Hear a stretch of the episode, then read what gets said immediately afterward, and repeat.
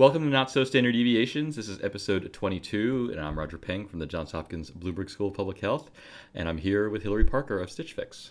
Hi, how you- Roger. hey, how are you doing? I'm good. How are you? Do you know what the significance of this week is? Uh, is it our one year anniversary? It is yes, yes, it is. Uh, this I think it's this Friday is our one year anniversary. Yay! I I recently did that mental math and was shocked. it just the time has flown. This has been so much fun. I know. I, we can't believe we've made it this long. I know. I it's We're one of the Of surviving like, podcasts. one of, the- of all the random projects you know that I started a year ago. I'm sure it's like the only one that survived. It is true though. It feels like an accomplishment. I'm proud of us. yeah, and I still feel like you know that we got plenty of steam. You know. Totally. I Yeah. totally agree. So congratulations to us, and uh, thanks to all the people who are have stuck with us for for an entire year. Yes.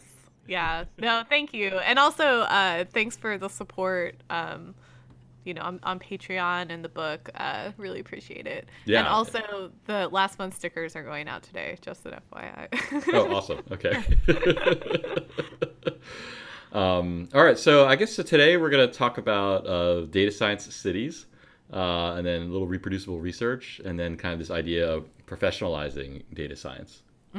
So, uh, so one of the things that I kind of thought of, the, just kind of uh, thought of the other day, was whether there are certain cities that are maybe better to live in if you're going to be doing data science. So, kind of analogous, like you know, if you want to be a screenwriter for movies, you probably should live in Los Angeles. Uh, And if you want to work in finance, or maybe you know, then maybe New York City is a better place to live, or something. Um, And I'm wondering if this has come out, something similar has come out for data science. Like, are there some cities that are you know better than others? And you've lived in at least two cities, as far as I know, right? yeah. Well, three if you count Baltimore. That's true. Yes. Yeah. So, um, and uh, and but you've kind of been professionally employed, I guess, in two, right? Yeah. Yeah. Uh, and I'm wondering, I don't know if you had any thoughts on. So the first being New York, and the second being San Francisco. And I wonder if you had any thoughts on just kind of whether, you know, one city or another, is, whether the strengths and weaknesses in terms of being a data scientist in either city, um, uh, or the, whether there's any difference at all. You know. Yeah, I mean, I definitely a big part of my move to San Francisco was wanting to be in, you know, the hub of data science as Uh-huh. it exists now. and that's definitely the sheer volume of people who are data scientists here is is kind of astounding. Like the fact that my department has 80 people Yeah. is, like, it continually astounds people, for example. Um, Yeah. And then you have, you know, Facebook, Google, just like kind of like the behemoths. Um, and, or like LinkedIn, even, you know, always forget how big that company is. Yeah. Um, and so, you know, and New York, so like coming from New York, like uh, New York was a great place as well for data science. And I learned a ton there and made a ton of connections. And there's a ton of smart people there too. I don't think you would see departments quite as large there. Like the largest departments there are probably like the Facebook New York office and the Google New York office. Okay, Or yeah. like I think Spotify has a New York, New York office too. So it's kind of like these like secondary hubs. Although I think there's more of a movement to do that. Um, it's funny. I have a lot of friends on Twitter, Twitter friends, who are doing data science in kind of like random cities, you know, places across the country. Yeah. And so, and I'm sure a lot of our listeners too. You know, it's like they're. I would.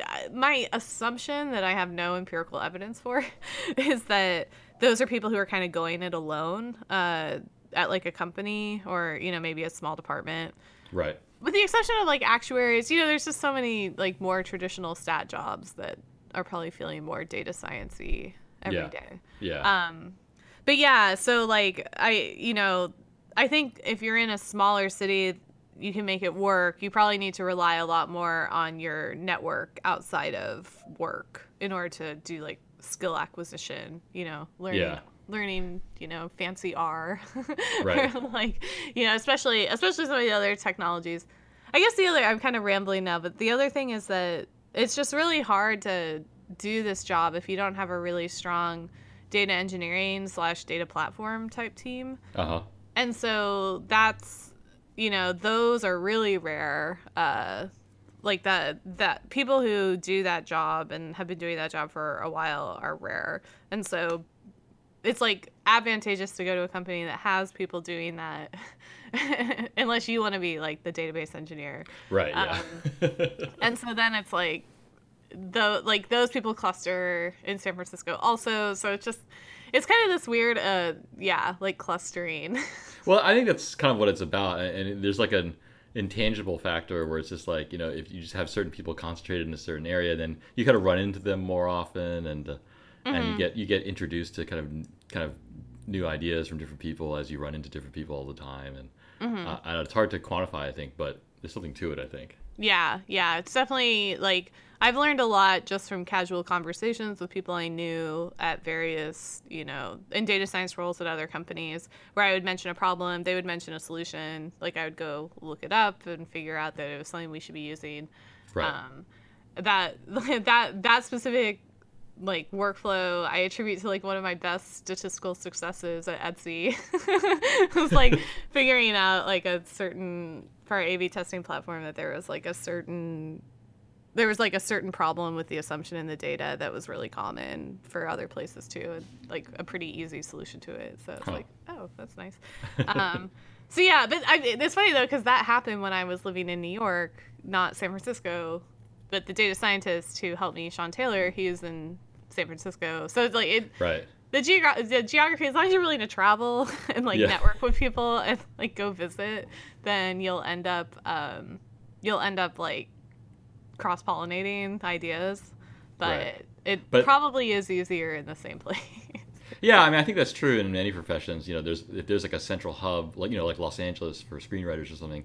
You know, it's you. Of course, you could do that somewhere else, but you got to be willing to really travel a lot and you know mm-hmm. meet with people, and and it's just a lot more overhead if you live somewhere else. I think. Yeah, yeah, but then it's kind of good overhead too because it gets you out there and like I would say a lot of this happened because I have this like Twitter presence and ask questions on there and just like enjoy talking to people on there. Yeah. And that and that's been like beneficial for other reasons too. Like, you know, I think with like some of the bigger tech companies, you just have this. It's like the Borg, where you feel like people just get absorbed into it, and like their ideas never escape again. And so, I mean, it, like I think that's what they want. right, right, yeah, yeah. They don't yeah. want all their ideas flowing out into the world. Exactly. So it's it's yeah, it's it, it just kind of like career choices, I guess. Mm-hmm. Yeah. I remember uh, I interviewed for a job at uh, Los, Al- Los Alamos National Laboratory. Oh wow. Uh, which is in you know it's in Los Alamos, New Mexico, and and they were saying how like you know everyone there you know works at the lab basically, mm-hmm. and uh, so you'll be like in line at the whatever the local Starbucks, and like everyone in line has a PhD in physics, you know. like, but I can imagine that's kind of fun. I mean, like how where, how many places can you live where that would be true, right? Totally. Um, yeah. And, uh, yeah, I think it's like a. I mean, I don't know. Yeah. I mean, it, it has pluses, pluses and minuses. minuses. Yeah. exactly. And it's definitely there is like this feeling, you know, San Francisco is just so expensive, and so there's this kind of like feeling of like, uh, like you kind of like can never get comfortable here. yeah. Like I was walking the other day, I was walking with a friend and we just kind of wandering around Pacific Heights and saw this like beautiful street and all these beautiful houses. And I looked it up online and it's called Billionaires Row. Oh my god. like all the houses were over 20 million dollars. Oh, and it was just like, oh right this is like this is i mean it's cool i like enjoy seeing that i don't like aspire to that but sure yeah. it's uh it yeah it's it's i don't know. There's like the i mean there's a lot of minuses to taking everyone who's like doing this and putting them in one place like it creates like kind of weird competition for resources. Yeah yeah. Yeah, yeah so. It's a billionaires row adjacent to 1% avenue Um, Basically, yeah. yeah. uh, well, anyway, I just I don't know it's something that just kind of popped into my head the other day. I was wondering because I've only I've, you know I've been living here for like like 14 years almost, so it's I haven't really had. Yeah, but Baltimore has that going on too. Like everyone's part of Hopkins or like the government. yeah, yeah, and it's but you know I think I think if the you know the academic version of San Francisco might be like Boston, you know, mm-hmm. um, in terms of like the sheer number of universities they have there and colleges and mm-hmm. um, and um, and just kind of the general awareness of academia there. Mm-hmm. Um, Baltimore, you know, it's it, yeah, of course Hopkins is big, but it's either Hopkins or you know there's Maryland and there's a few other places, so it's not like it's a super academic kind of center. Mm-hmm. Um, but um, so anyway, it's just but uh, I just think I was just I think it seems like um, I, I always kind of imagine New York would be kind of a good data science place, but I still I guess it doesn't kind of compare to the in terms of the density, in terms of, like compared to San Francisco. Yeah, I'd say the density is less, but it's definitely a good place. You know, I think it, like, it, it's a it's a it's a good solid data science community there. yeah, yeah, yeah, yeah. Yeah, That's that's yeah. been my impression. Yeah. yeah. All right. All right. Well, so the, the next thing we wanted to talk about was so I just gave this. I think actually you and I a couple episodes ago. I don't remember which one now. Uh, we recorded when I was at in Seattle. Um, Right. I was back in July, and um, I was in Seattle because I was doing a workshop on reproducible research uh, at the University of Washington, which I've done now for two years in a row. Um, and it's like a four day, oh no, sorry, it's a three day workshop. And uh, I do it with Keith Baggerly from uh, MD Anderson Cancer Center. And, um, and we, it's a kind of a mix of just kind of uh, basic you know, kind of concepts and kind of horror stories, and then some tools too. Uh, so like you know, uh, uh, you know, Keith basically tells the horror stories, and then and we both kind of talk about the tools that are useful to kind of prevent you from being a character in one of those horror stories. Right. Right. So is Um, it so the. Uh, like, does he go beyond the Duke scandal, kind of? He, he does. He has a couple. He has. I mean, sadly, he has you know a variety of examples. Um, and uh, yeah, and uh, and we talk about things like knitr. We talk about so it's it's still R based. So we talk about knitr. We talk about uh, kind of Git, GitHub, that kind of stuff, and um, a couple other tools. And um, I don't know. So I just kind of after this one, after this session, which is the second time I've done it, I kind of walked away with a couple of kind of questions and thoughts, and thought it would be good to kind of discuss them with you. I think you Um, mentioned like we could postmortem it. Yeah, well, I- it's a little, it's a, hard- it's a strong word. Yeah, yeah. strong. I was gonna. I was actually gonna say. I was gonna mention that postmortem you kind of only do if it was like something failed. yeah, I wouldn't say it's a failure, but I think it's one of these things where I think my original idea, like going into the workshop, you know, I, I have, I've been asked to do kind of reproducible research type workshops a variety of times, and I always kind of go into it with the same attitude uh, in terms of like what I'm going to teach. Mm-hmm. Uh, and I felt like this time I kind of walked away thinking maybe that's not the right idea. So, um, and I, and part of it was because um, so we teach tools, right? And and the idea is that a lot of the people taking the class are are graduate students. Uh, they're mostly graduate students, some faculty, things like that. Um, and they're going to be working on their research or whatever at, at you know at the, mostly from the University of Washington. And um, um, but I felt like there was a, one of the big gaps that we didn't talk about was kind of um, either uh, managing or being a member of a team mm-hmm. right and um and i felt like um you know all, a lot of the examples that keith gives in terms of like either like the duke scandal or a lot of these other kind of data analytic um, kind of nightmares uh, often involved you know multiple people right? It wasn't like there was the lone data analyst you know publishing their own paper doing their own research right? Um, and uh, and also just from my personal experience i feel like um, a lot of uh, problems kind of arise from kind of a failure in team dynamics. And uh, and I wonder to what extent it, it kind of doesn't matter what tools you're using. I mean, in terms of like what are the magnitudes of the different effects? You know, I don't uh, how big is the the effect from you know poor team dynamics, and how big is the effect to, to, of like you know using the wrong tool, uh, and how big is the effect from you know something else. um, And uh, I don't know if if you have any thoughts on this, but I thought one of the things that like I feel like in the future, if I were going to do a seminar or a re- or workshop like this, I feel like one of the things that would be important to teach is kind of like what the role of the leader, the role of the manager, and then how people should interact on a data science kind of team, really, right? Yeah, no, I think. Well, it's funny because I've been struggling with this a little recently that the word reproducibility is kind of becoming this catch all for like good process. Um, yeah, yeah, Yeah, and that's, I think, I actually want to start to differentiate these things, you know, and, and say, like you should use you should be reproducible and you should also do issue tracking for like collaboration or i mean my first thought the reason i brought up issue tracking is just that my solution to part of that problem would definitely be like oh you have to kind of follow this software engineering like software development flow, like Git flow, for example, um, or just have some sort of like version control process in place uh-huh. where you're like tracking issues and like but like I totally agree like ironing that out ahead of time seems critical in terms of a really common point of failure. Yeah. Does that makes sense? Yeah. Yeah, yeah, I think so. Yeah. Yeah. Um it's, it's yeah, it's funny. Sorry, oh, well, I was to say it's hard though. I mean, I think what a challenge of that workshop is that I think it's like people will you'll teach a tool and they'll decide they don't like that tool and then they'll throw out the like broader concept with the tool. You see what I mean? Yeah, and well, I think it's hard for people to separate those mm-hmm. two things, right? I mean, in, in, fact, I mean, they may not even be aware that there's like a concept and a tool as opposed to just all just being one thing, right? Yeah, exactly. Um, and I think so. I mean, one of the like, I mean, for for example, in the in a lot of these in the Duke, you know, scandal, you know, there was a whole thing about using Microsoft Excel for data, either data analysis or data collection. I can't remember which. Mm-hmm. And um, and uh, and what and but when I whenever I look at these problems, I say, well, you know, what's the root cause of this, you know, uh, kind of disaster? It seems to me, it seems a little silly to be like, oh, because they were using Microsoft Excel. Mm-hmm. Um, I mean, that was a component of it, right? I mean, maybe yeah. if they weren't using it, uh, they wouldn't have made this particular mistake.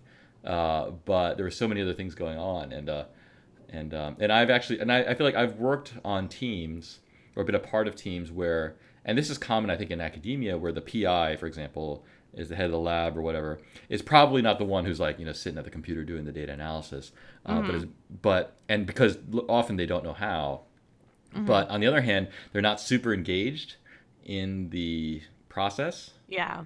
And yeah. so and I've seen a lot of kind of analysis kind of break down because you know the, the, the, PI, the leader, is not engaged and kind of just expects it to just happen. Right? Yeah, yeah. There's like this. I, I've been using this word a lot more, like the opinionated versus unopinionated, unopinionated, and I feel like um, academics are uber un, like, like they believe that you should not be opinionated.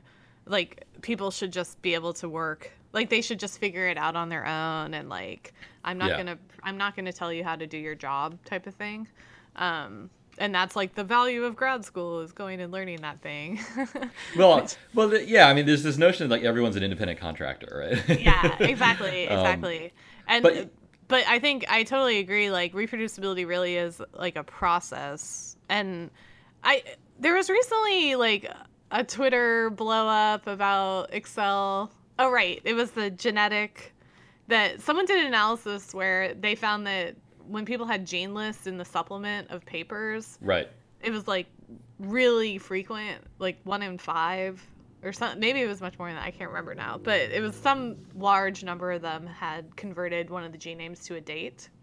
Um, right, because there's some default in Excel. Yeah. Exactly. Yeah. And um, and I do. I mean, it was easy just to kind of jump on the Bash bandwagon and feel like, oh, Excel. But you know, people pointed out. I appreciated people pointing out that, um, you know, it's like, can we frame this story as like people didn't check, like people didn't unit test or they didn't, you know, validate their data one way or another. Um, and I thought that was a really good point of focusing on like we like to bash Excel because it it like it doesn't encourage good process it actually encourages bad process right? But it's really the process that we should be focused on not the tool. Yeah and i think um one of the, I mean I think well I mean I think that specific example in terms of like converting to a date Mm-hmm. Uh, I, I, mean, I think that one is a little easier to blame on Excel. yeah, yeah. Than on some larger process, just because like that's just, if it's a default in Excel, and like no other program, most other pro, like statistical packages, you know, wouldn't do that. Yeah. Um, well, but, but they well, do like auto uh, coerce column types, right? Like. You're right. You're right. Yeah. No. I mean, they do it in a way that is more in line with what you would expect. Yeah. Okay. Never mind then. Um, but I, I do think there's a there is a distinction between at least that I've seen in academia between people who who kind of appreciate data analysis and people who kind of don't. And and what I mean yeah. by that, I think the people who don't appreciate it see data analysis as a product. Yep. And the people who do see it as a process. Yeah. Um, you know, that's and I a think, really good idea. Yeah. Because it's like often it's like for the people who don't appreciate those, they'll be like, "Here's the question. Here's the data. Give me the answer." You know. Yeah. and it's like kind of like you know i'm gonna give you the here's the raw material and like make me this product at the end and, and i mm-hmm. don't care how it you do it just as long as mm-hmm. it comes back and like i can use it you know mm-hmm. and um i that kind of lack i feel like there's a lesson to be taught there to a lot of people which is that like you know if you want data analysis to be something that's like important to your work like you have to be engaged in the process and in some way not in not in like the nitty gritty detail necessarily but in some way in, in terms of like monitoring it and checking things and like you know unit testing like you said um, but that is i don't think that's taught like No. Well, yeah, and I think even within, I mean, you know, talking about like data science communities, I think that's even, I think even within data science departments, I've seen that where like some people are more focused on product than process for sure. Uh, and it's it is it's hard to teach. We've probably done it like we statisticians have probably done a bad job of it. yeah no i, I definitely um, I, I'll, I'll take that blame Yeah, i mean, when I think about grad school, i, I don't. I well, you taught Git at least. Yeah. all right But well i'm safe now yeah, yeah. I just found my like planner from my first year. I was thinking, I like I have your finals like written in pencil in Oh, my wow. like paper, paper planner. Yeah. anyway, that's an aside. But um, but yeah, I don't think I taught. I don't think I learned a lot of process. I think I've learned more process after leaving, frankly. Um, which is because there was that like going alone. I'm sure current grad students like probably feel different. I mean, one thing that gets lost in this conversation often is that the you know the tool makers like only until recently has everyone sort of been on the page same page about that where it's like oh let's like celebrate the process and have conferences about the process and you know think about the process way more you know like that wasn't present i mean i feel like you would know more than me back in the old days roger how was Oh. it the, the old days that's like that's where i eat right well like i don't know the original like r i feel like you were one of these like super early adopters of r Well, I, I think it. I mean, if I understand where you're going with this, I, it, it did take a while. I think for the tools, at least in the R world, to get to the point where they were kind of good enough. You know, yeah and Yeah. and so as a result, I think there was a lot of time spent talking about tools, right? Because we didn't have them. Um, but I do feel like now, like the tools are reasonably good in terms of allowing you to do good, like kind of good things. But but now maybe we need to talk more about like you know what the process should be and Yeah. and how, and how to interact with other people and things like that. No, I totally agree. Yeah, I've been Um, working on a project about that actually. Oh, Just like okay. yeah, thinking, thinking through like what you know the various opinions should be for doing analysis right. Um, Yeah. and and like and that's where I think the reproducibility conversation is where that's happening. But I hate that reproducibility is this blanket term for it because I think it's too like reductive and not. It's not like clear enough that there's tons of things that go into reproducibility, including like these team dynamics that you're talking about. Yeah, and I mean, in a way, re- the reproducibility, the word reproducibility, it kind of focuses on the endpoint, right? I mean, Yep. uh, and it doesn't, it does, it, it still kind of hides the fact that there's all this stuff that kind of leads up to it. Um, yeah. Yeah, and like people will talk about version control as reproducibility, but that's sort of like to me that's like a slightly different concept because it doesn't like reproducible to me means if you like run the code, you get the answer that you got before. You know what I mean? And Yeah. so like the version control is good for like, oh, if you changed it and people want to know what changes you made, then you go back and you know, it is like more of that nitty gritty process um, of like needing to show people the code that changed that resulted in a different figure in the paper, you know, Yeah. at some meeting or something. And Right. so that's, yeah, that's like, no, I mean, it's sort of in the realm of reproducibility, but it's also its own concept too. Yeah, yeah. Yeah, yeah. So Yeah, no, I've been I like so one of the things I was excited about is talking about this topic because I wanted to ask you if you felt like there was I don't know if I'm missing some sort of formal definition of reproducibility, but that's my impression of it is that it's just this catch-all phrase for like good process. And so even trying to like formally define it like I was trying to figure out what the formal definition was, and I don't even know if there really is one. well, I, you know, it's funny that you say that because I don't think like I haven't seen in print, um, you know, this idea that reproducibility is kind of a catch-all for a, like a like a large complex process. Um, I do think people talk about it in that way, but often when I say when I see in print, you know, here's a definition of reproducibility, that it's at, in the form of you know you run the code, you get the same answer. yeah. Um, and um, and so it's funny that uh, that people it, there's kind of like a, a bifurcation there. I guess I don't know what you would call that. Um, it's in terms of how people talk because I, think people like to assign to the word reproducibility like whatever their pet peeve is. yeah. Yeah. you know, or whatever their axe that, that they need to grind is, you know. Mm-hmm. And and they and they, and, and so they and on the one hand you have like the definition of like uh, or like the problem which might be this something is not reproducible, and then people attribute just their pet peeve to that problem, you know. Yeah. And so it ends up being a very mixed discussion in terms of what is you know re- re- what is reproducibility or what causes lack of reproducibility. Yeah, Um, no, exactly. And I think it does like the non like the pet peeve problem like goes to the point of it's just like bad process. Yeah. like, like someone who doesn't care about like developing an analysis, they will do something bad and then that gets like I I guess I've like I've I don't know if I've seen it written a ton with but I feel like when I've seen discussions online, for example, reproducibility will include like basically any version of bad process. Right. You know Yeah. whether yeah whether it be like misinterpreting p values or you know whatever it is. yeah, yeah, that's a good point. Yeah.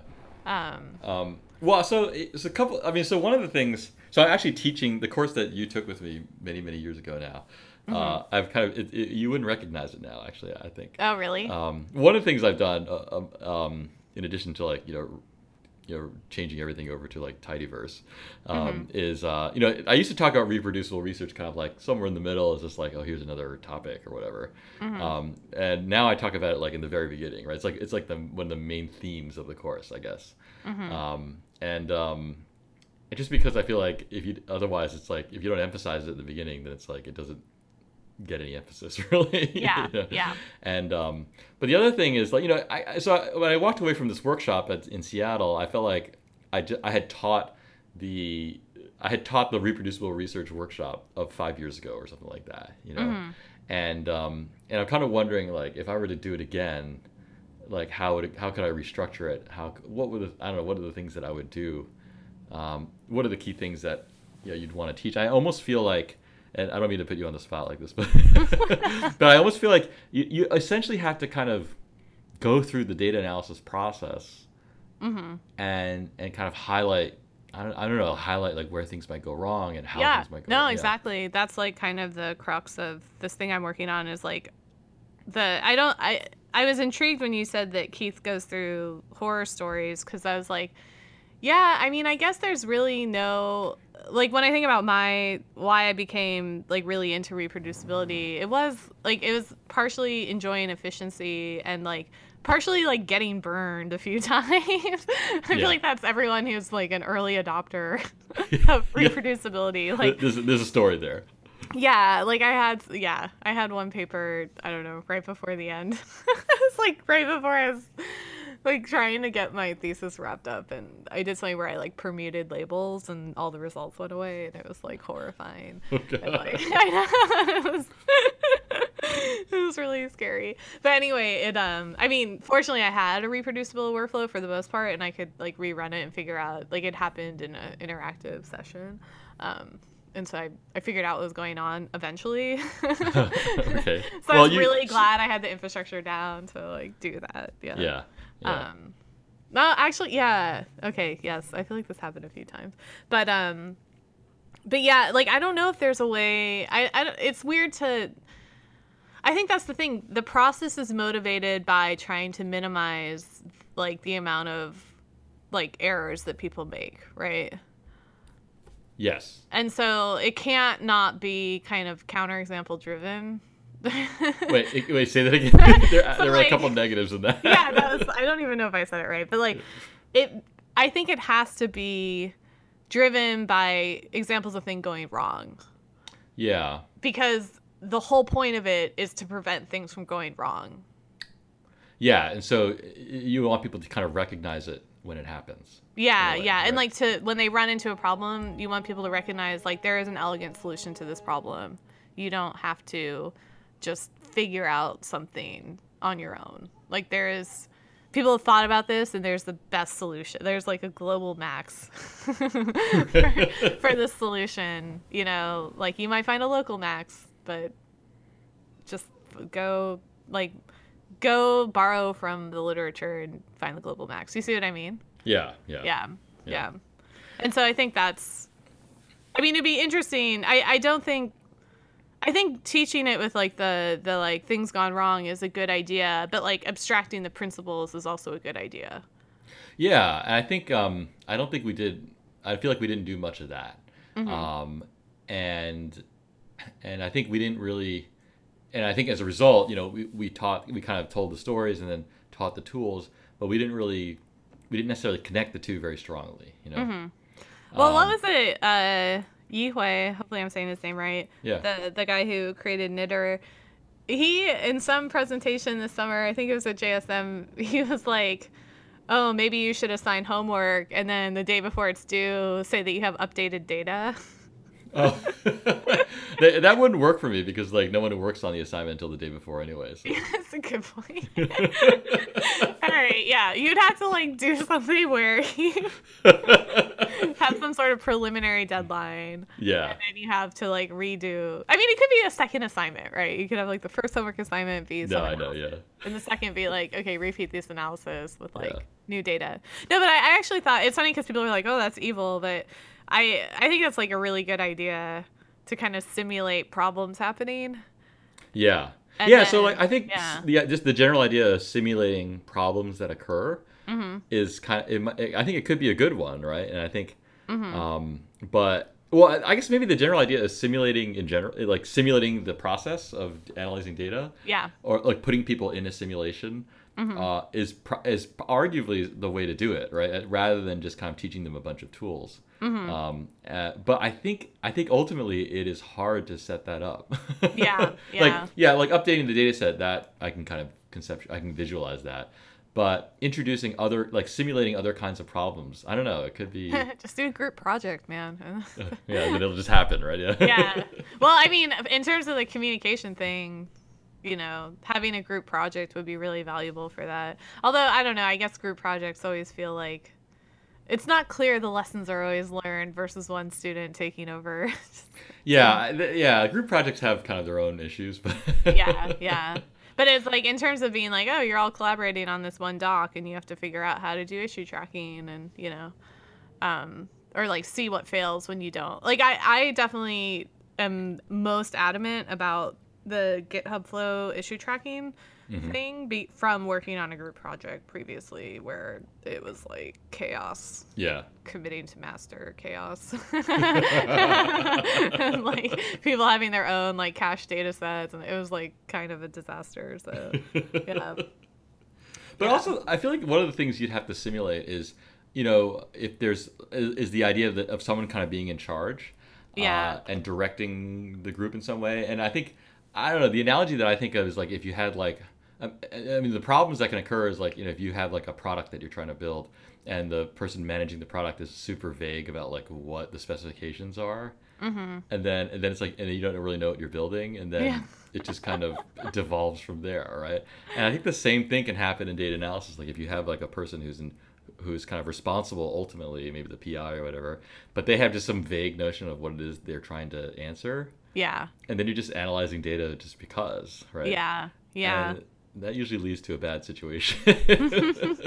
yeah that's when you just want to say that's when running interference quote unquote is really critical i do wish man i mean you're right i don't even know this is one of those things i say and it doesn't i don't have actual action items but i wish that they taught better you know what i mean like i wish they I wish that statisticians taught kind of the interpersonal skills needed to like negotiate the amount of work you do.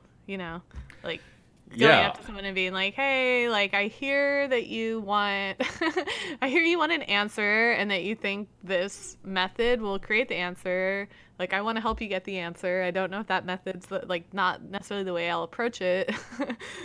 like you see what I mean? Like yeah, no, I see exactly. Yeah, like we don't. It's. I mean, it's it's funny because I feel like in in if you're doing grad school in statistics or biostatistics or something like that, you know, most of the discussions that you have are with your advisor, who's also a statistician, right? Mm-hmm. Um, and you don't get too many opportunities to have those conversations, the, the ones that Mm-hmm. you just described. yeah. Um, Yeah, I so- definitely learned most. Well, I did some consulting in grad school. It was one of the TA options.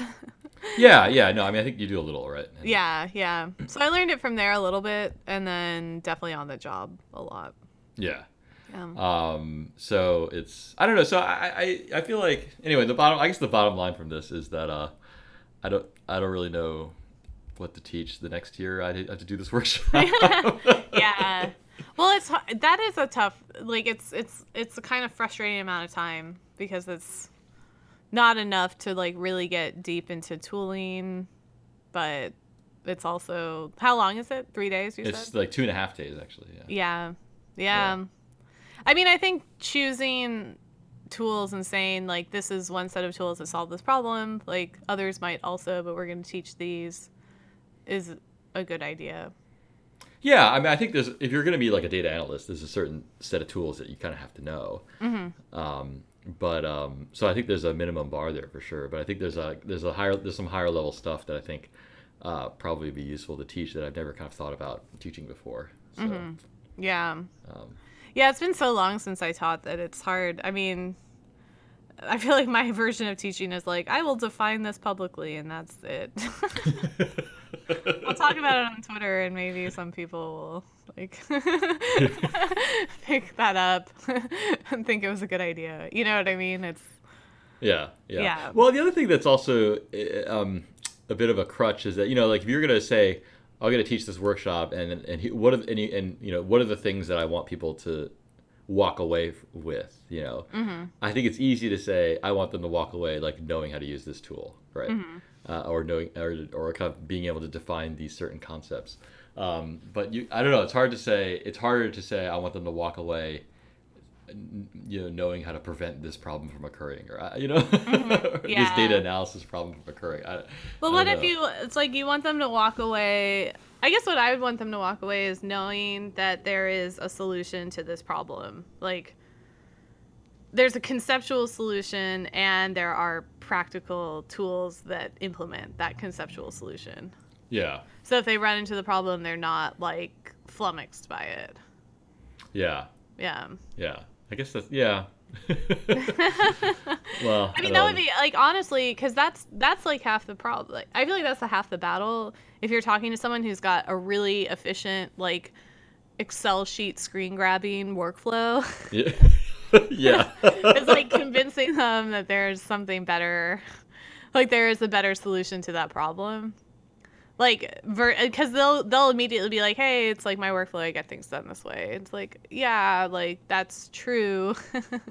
like you've locally maximized. That's definitely true.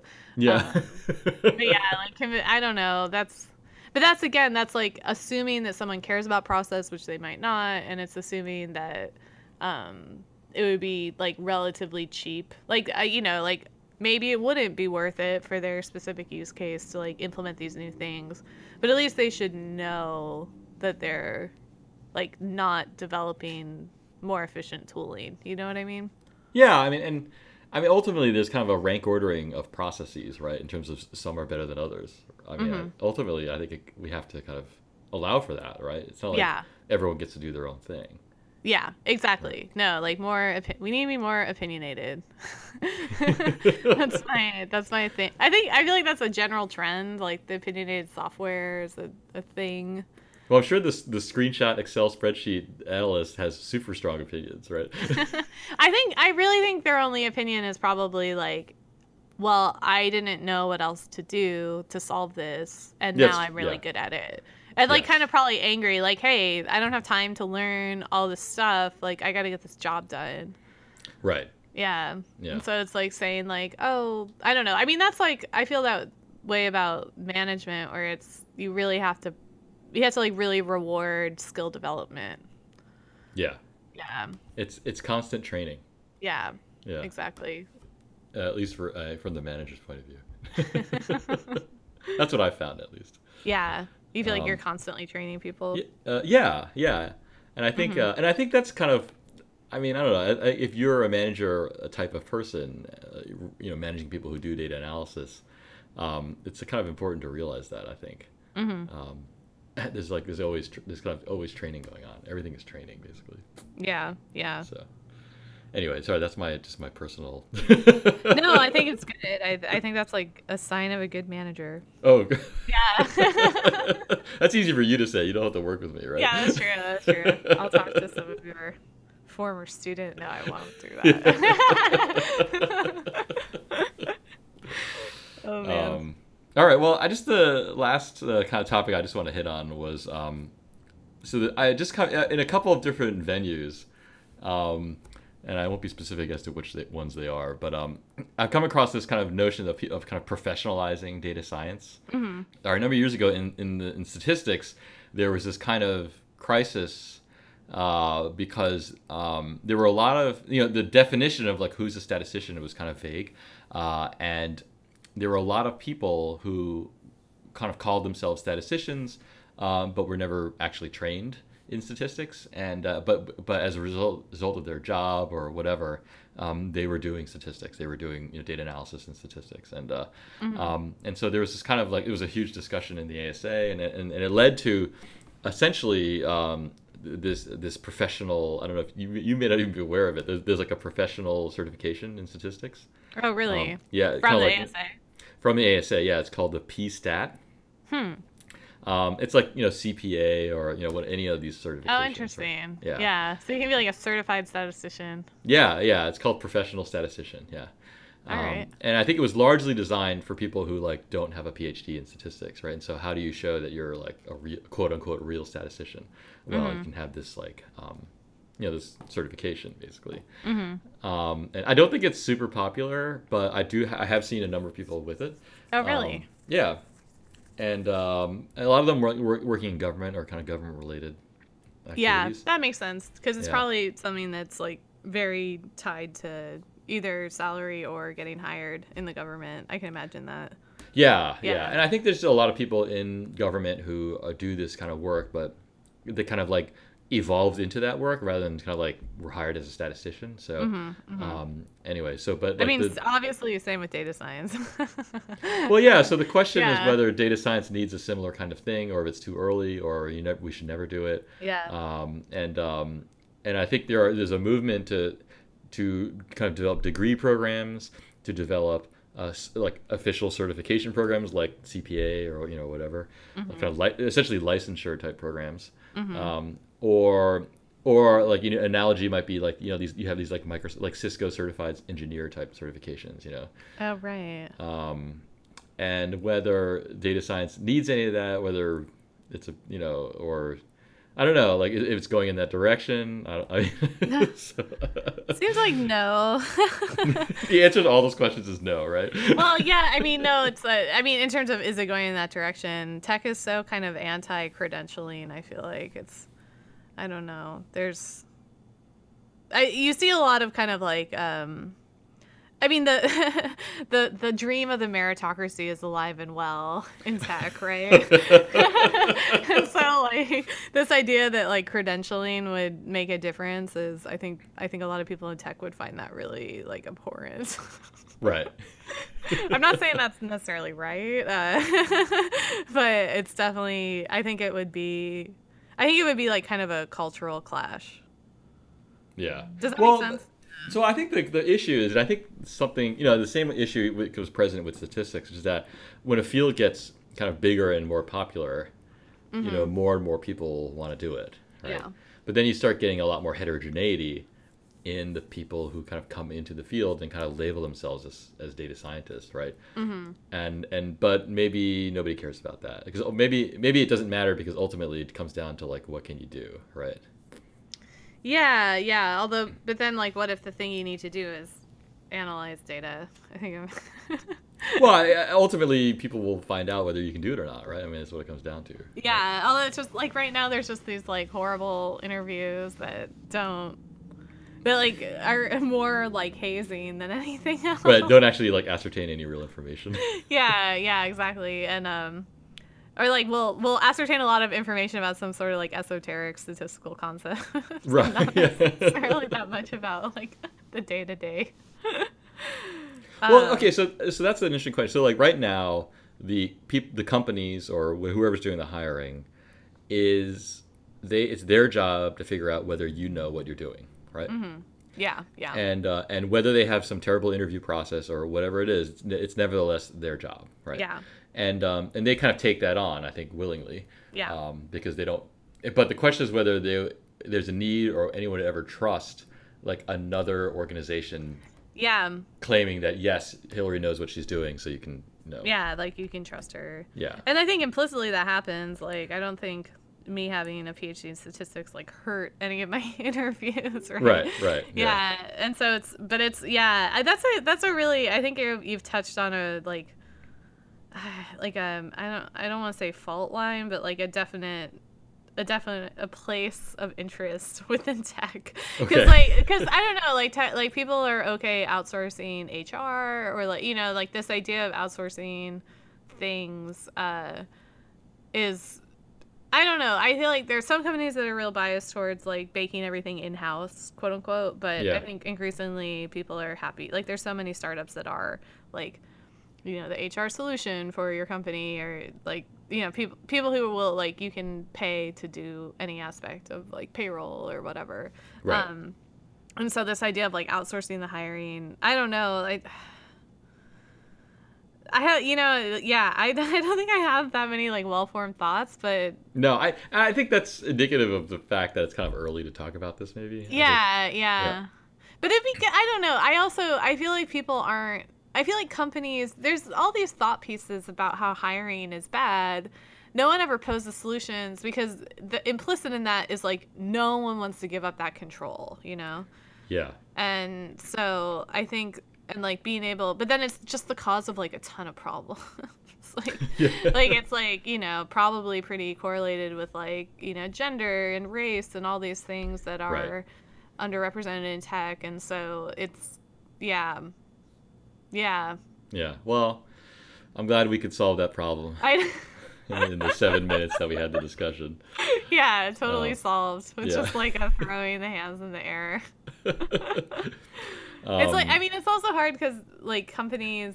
I feel like the certification works in bigger companies. I don't know.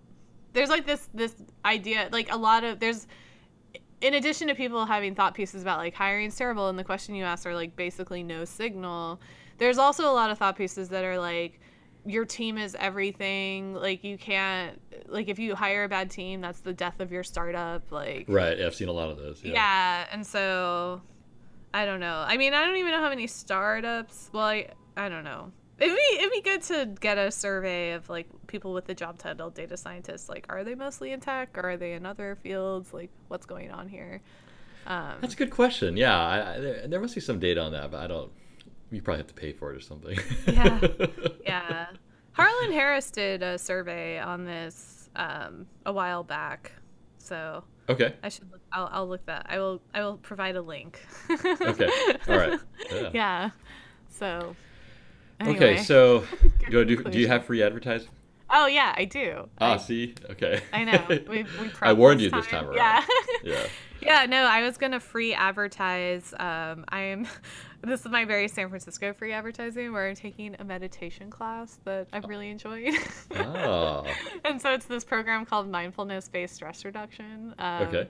And it's it's like a whole thing. There's a Wikipedia. Uh, we can provide the link, but there's a book. There's like this guy John Kabat-Zinn who's uh, kind of pioneered it, but it is very like evidence based or like empirical uh, kind of methodology. Uh, uh-huh. And so it's it's cool though. It's been great, and I feel very San Francisco for taking this class like right after I got here. and that's really kind of the only outcome you worry about, right? What? Wait, what? that's the only outcome that you care about is that you feel San Francisco. Yeah, right? exactly. Yeah. I, I was like moved here and I was like, I want to, you know, like fit in with the locals. What do I do? Okay.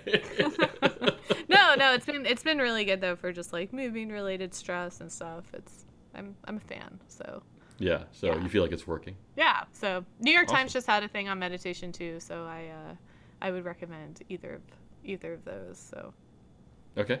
cool. Cool. And so Um, what's yours? My thing is, I guess I have a space-related theme. I've, I think I've only done one other space thing. Have I? Oh really? I feel like you've done more than one. Oh, really? Okay. Yeah. That's probably true. Yeah. Enough that it seemed like a trend. um, my thing is OSIRIS-REx, which is a NASA mission that is, in my opinion, crazy. It's um, so they they it just launched on September 8th hmm and it's a they're sending a spaceship to not a spaceship like a satellite kind of thing um, to an asteroid Oh. that's going to be passing by Earth, and it's going to go to this asteroid, and it's going to kind of like orbit really closely to it, and it's going to like take a sample from the asteroid, like a rock sample, Yeah. and then it's going to come back to Earth and like bring it back to Earth. Oh, that's smart. but like that's it's, I don't know, it seems kind of crazy to me.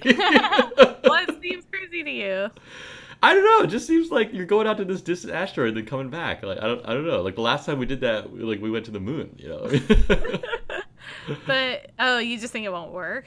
Well, well. I mean, there's always the chance that it won't work. I just think it's kind of, I don't know. It's just, it's, it's awesome. It's kind of cool. Yeah, I think it's Yeah. super cool. Yeah. Yeah. I mean, How close is it gonna come to the Earth? uh, not that close, if I recall. Well, I so the interesting thing about this particular asteroid is that they believe that it's possible that it could crash into Earth, uh, like many, many Oh. years from now. Cool. So if it were going to crash into Earth, there's some talk of like doing like an Armageddon style kind of like asteroid trajectory change, you know, like Yeah, yeah. so. Anyway, So that's why we're collecting the sample now. that's like one of the reasons why. Yeah, Wait, I don't get it. Do asteroids orbit something? yeah, they orbit the the sun. Oh, okay. Yeah. Interesting. So, um, well, if they're in this, I think if they're in this, you know, solar system. So yeah, um, they don't just like cruise from solar system to solar system. I don't think that's how things in space work. I, don't, I, don't, I really don't know anything about space. I had a really long discussion with someone recently about how it, like I actually find space like moderately terrifying. you mean like just the notion of outer Yeah. space? Yes. Yeah. Okay. Yeah. Well. and there's other people in this camp. okay. it's like it's like the vast, you know. It's like I think some people like the um, is it Carl Sagan who has the whole Yeah. like the blue dot and like you're so Yeah. inconsequential and that should feel comforting. And that's not the effect that that has on me. the vast nothingness of, out there. yeah, instead it's just like oh geez, like panic, the vast nothingness. All right. Well, maybe I won't. Um, I'll bring this up ever again. but but the last thing, I, uh, sorry, the last thing I wanted to say about it is that it's going to be a seven-year mission. Um, Oh. Which is not like actually it's like on the kind of average side in terms of these kinds of missions I think but but can you imagine like like, like sending something out and then it's like seven years yeah you get Yeah. nothing for seven years Yeah, no, that's like that'd I be can't I can't do that kind of science you can't even do like experiment science. Like you just need the data to show up. And get Yeah, like I. I like I need if it's not on my computer tomorrow, then like I don't know what. Right? yeah. No, I mean, I feel like astronaut. I feel like people who work in space things are just like they are so unlike me in every dimension. like, like their patience and their Yeah. ability to like feel like inconsequential. Uh, you know, matters of carbon or whatever. Like, like Yeah, yeah. They're in like the super long game. you yeah, know? exactly. They're very comfortable with the super long game, and I appreciate that and respect it. Yes. I, I think I'm with you. Like I could never actually do it. Yeah. Yeah. Even just astronauts, like, I mean, it's such a, it's a very risky job. Like, I, I don't know. I just, I, the idea Yeah. of being in space is not enough benefit for like the very real probability of like horrible death. that sounds so Yes. terrible. No, but no, but it's a dangerous. I mean, it's all, the whole business is dangerous, right? It's extremely dangerous. yeah. So no, you're not. I don't think you're being irrational. yeah. Kudos to these people. Wow. Yeah. Um, all right. Well, anyway, that's my thing, and I'll Yeah. never bring up space again. it's okay. It's okay. Let's go. I'm gonna go meditate after this. okay. all right. Well, um, I guess that's our episode for this time. Uh, any final words? nope. Nope. Oh. Thanks for listening. All right. We'll see you next time.